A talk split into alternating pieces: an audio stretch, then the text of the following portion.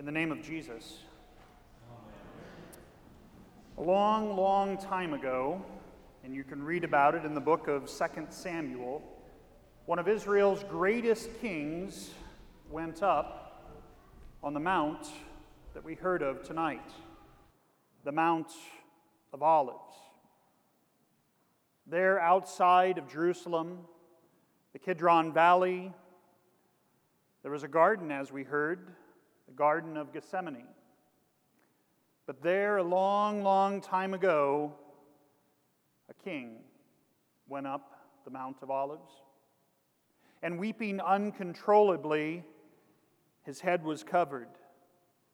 The text tells us he was barefoot. And he went up that mountain to find shelter and to find protection, and he went there to pray. This king, one of Israel's greatest, a long, long time ago, went up the Mount of Olives so that the Lord's will would be done. Why? Well, it was one of the darkest episodes in King David's life and Israel's history. His own son, Absalom, had become his cruelest enemy.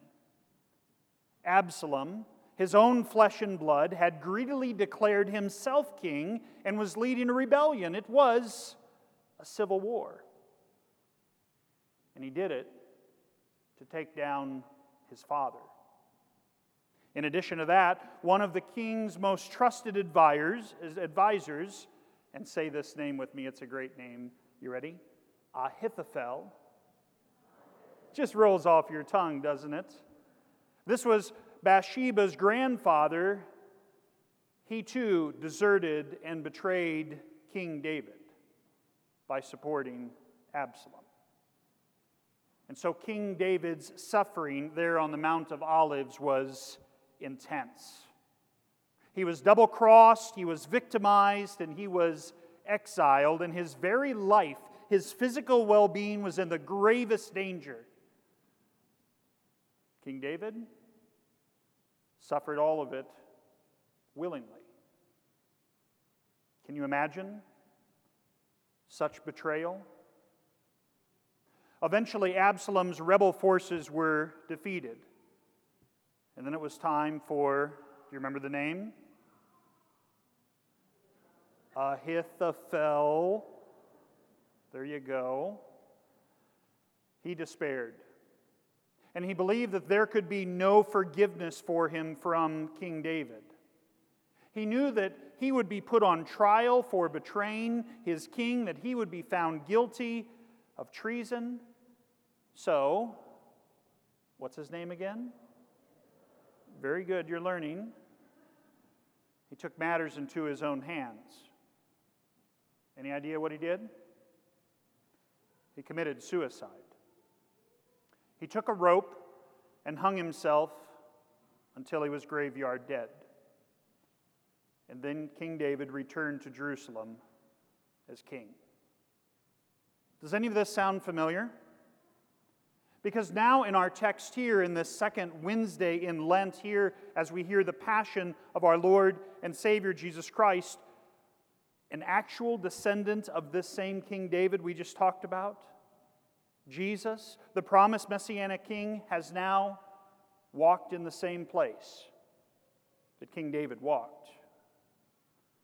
A little known phrase occurred there as Pastor Grady was reading Jesus crossed the Kidron Valley. The same place we know that David walked, the Kidron Valley, where all of the sacrificial blood from the temple would flow. It was a place of refuge a dump. And now look where our dear Lord and Savior is. He is here on the same Mount of Olives, now in a garden named Gethsemane. Why? Because the one greater than King David willingly suffers one of the darkest and most terrible turn of events in the New Testament. The true King, the once for all King, King Jesus, is also betrayed. And he is handed over by one of his own spiritual sons. It was Judas. Judas, who himself had heard with all of Jesus' authoritative and powerful preaching, it was Judas who betrayed our Lord. Judas, like Absalom, like, you remember his name? Very good. Judas saw with his own eyes the magnificent things that God has done. He saw this Jesus do amazing miracles. He saw the rising sun of the messianic rule on earth. The same Judas who Jesus himself had put into the holy office of apostle, the same Jesus who preached the good news and confirmed this preaching with divine authority, who drove out demons and healed the sick. Judas witnessed and was there for all of it. But yet Judas betrayed him. Because the devil used Judas's weakness and his greed to turn this apostle against the one true king. And the same devil still lurks around, trying to turn you away from your king as well. Greed, we are told, is the root of all evil. Read about it in 1 Timothy 6. And what evil we hear is now perpetrated against our King Jesus rebellion, apostasy, all to now dethrone his spiritual father, the king, and it's done with the sign of a kiss. It's done with the detachment of military might, with lanterns and torches and bows and arrows, with cold steel, with javelins and swords and daggers. And if that wasn't enough, the most high and right chief priests and Pharisees, all armed in their glorious vestments, their holier than thou extravagant etiquette, and their codicils of man made canon law. And that's where we find the true king. He crosses the Kidron Valley. He crosses over all that blood that had been spilt and flowed from the altar. And he goes up the Mount of Olives. And there in Gethsemane's garden, he's under attack. And there's no one to help him. The rest of the apostles, the 11, they're no help. They're bragging about putting their lives on the line for Jesus, quickly turns to they fall asleep. Just as you and I often fall spiritually asleep, forgetting God's word, what he has to say. We each betray Jesus in our own way. And Jesus' suffering, mind you, is it's intense. He experiences the daring and craving attack of Satan through one of his own, this betrayal, and this is truly sad. However, in the midst of all that, you need to know that there is another matter on the mind of your king. And this matter shakes him to his very core. His mental anguish is, is agonizing, it's excruciating. His, his heart is, is heavy, and his whole body shakes and shivers. Imagine those times that you've been so emotionally drained. When something has occurred that has rocked you to the very core, and I would submit to you, multiply that by 10 or 100, that's your Lord. So much so does he shake and shiver that the sweat seeps like great drops of blood from his body. What's the matter, Jesus? What is it that causes you to tremble and shudder? Why are you so numb? Why are you in such distress? Why do your arms lay limp, Lord? Why did your father send an angel from heaven just to give you strength? Do you want to know? Jesus himself says, My soul, my soul is exceedingly sorrowful, even to death. You see, Jesus, your Savior, has been given the news that he's terminal, that there's going to be an end, and it's going to come quickly the next day. On Friday, when he is given to drink from the Father's chalice, the cup of God's complete and total wrath against your sin and mine, against every sin and all, all sinners, and Jesus will be given this chalice now to drink it all the way to the dregs. For there on that Friday we call good,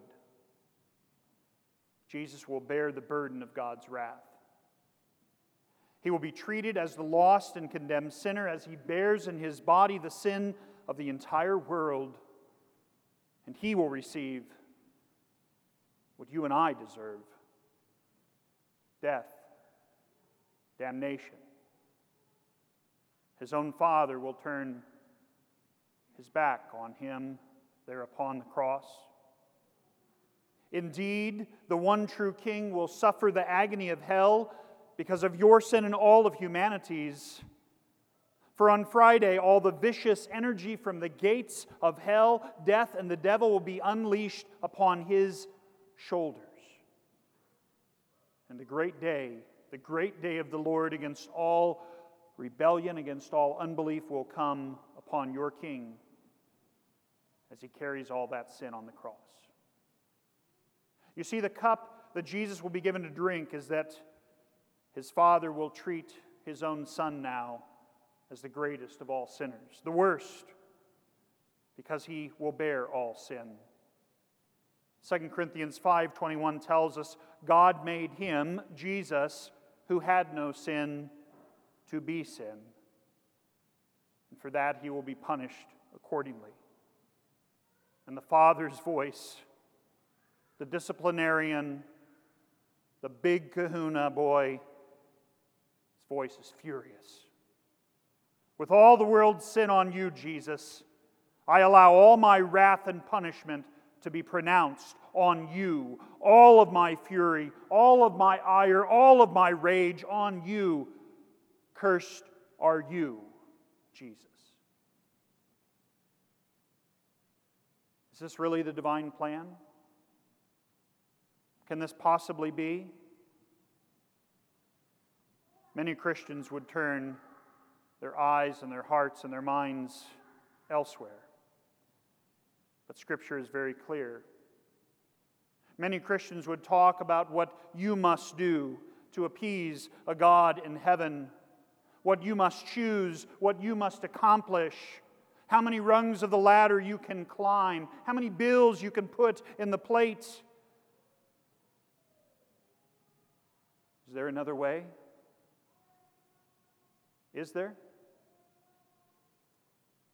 And so Jesus, your King, shakes and shudders, and he prays repeatedly Father, is there another way? Can this cup pass me by? Will you remove this cup from me? Do I, do I really have to drink this, Father? But, and it's a good but, but not my will be done, Dad. Your will be done. Now, perhaps all this talk offends you. Perhaps a simple crucifix on the altar offends you. After all, what kind of Messiah is this? What kind of king is this Jesus who won't fight back, who just willingly allows it all to happen? In addition, this sounds all a little rather immoral. Maybe you're ready to call the authorities yourself. The charge? Spiritual child abuse. How dare the Father in heaven do this to his one and only Son? But be careful. if you're looking for another way, would you really keep your sin off of King Jesus? Would you really insist on ripping all of your sin off of him? Would you divorce Jesus from all of your transgressions? Would you spare him from being treated as maximum sinner on the cross? Would you release him from God's wrath and the curse of hell? As if you have a better plan? As if you can impose your will on the big guy upstairs? And if you can't, well, then you'll just run away, right? And have nothing to do with this pitiful and wretched king. You see, all of this is the Father's will. In order to redeem lost and condemned persons, to redeem you and me, to redeem the world. And here's what at stake. Because if Jesus doesn't die and get damned with all of your sin, then you would die and be damned in those sins. You would have to bear all the Father's wrath and curse all by yourself. Hell would be your destination. But thanks be to God. Thanks be to the man upstairs. For he sends his son, his only son, to endure all of this for your sake, for your salvation. And because of what Jesus does, not any of your plans or anything you do, your sin is forgiven. For all your punishment has been borne by King Jesus in your place. And now a beautiful, life giving pool of water bubbles forth, comes to you in the waters of holy baptism, comes to you through his word, takes up root in your dirty, sinful heart, and brings such beautiful new life into this world. The good deeds you yet do for your neighbors, not for God. Your labors of love, the times you shake and shudder. For behold, there is one greater than King David, one way greater than you or me. And he moves from the Mount of Olives to Mount Calvary. He willingly does his Father's will. And reigning as your king, he drinks the entire cup of God's wrath as he's loaded with your sin to redeem you a lost and condemned person with his holy, precious blood and his innocent suffering and death so that you can bask, that you can drink, that you can taste and see that God is good and that he looks upon you with favor. For you have Christ's own victory over the devil, over death, over hell over whatever comes your way. Behold the man in the name of Jesus.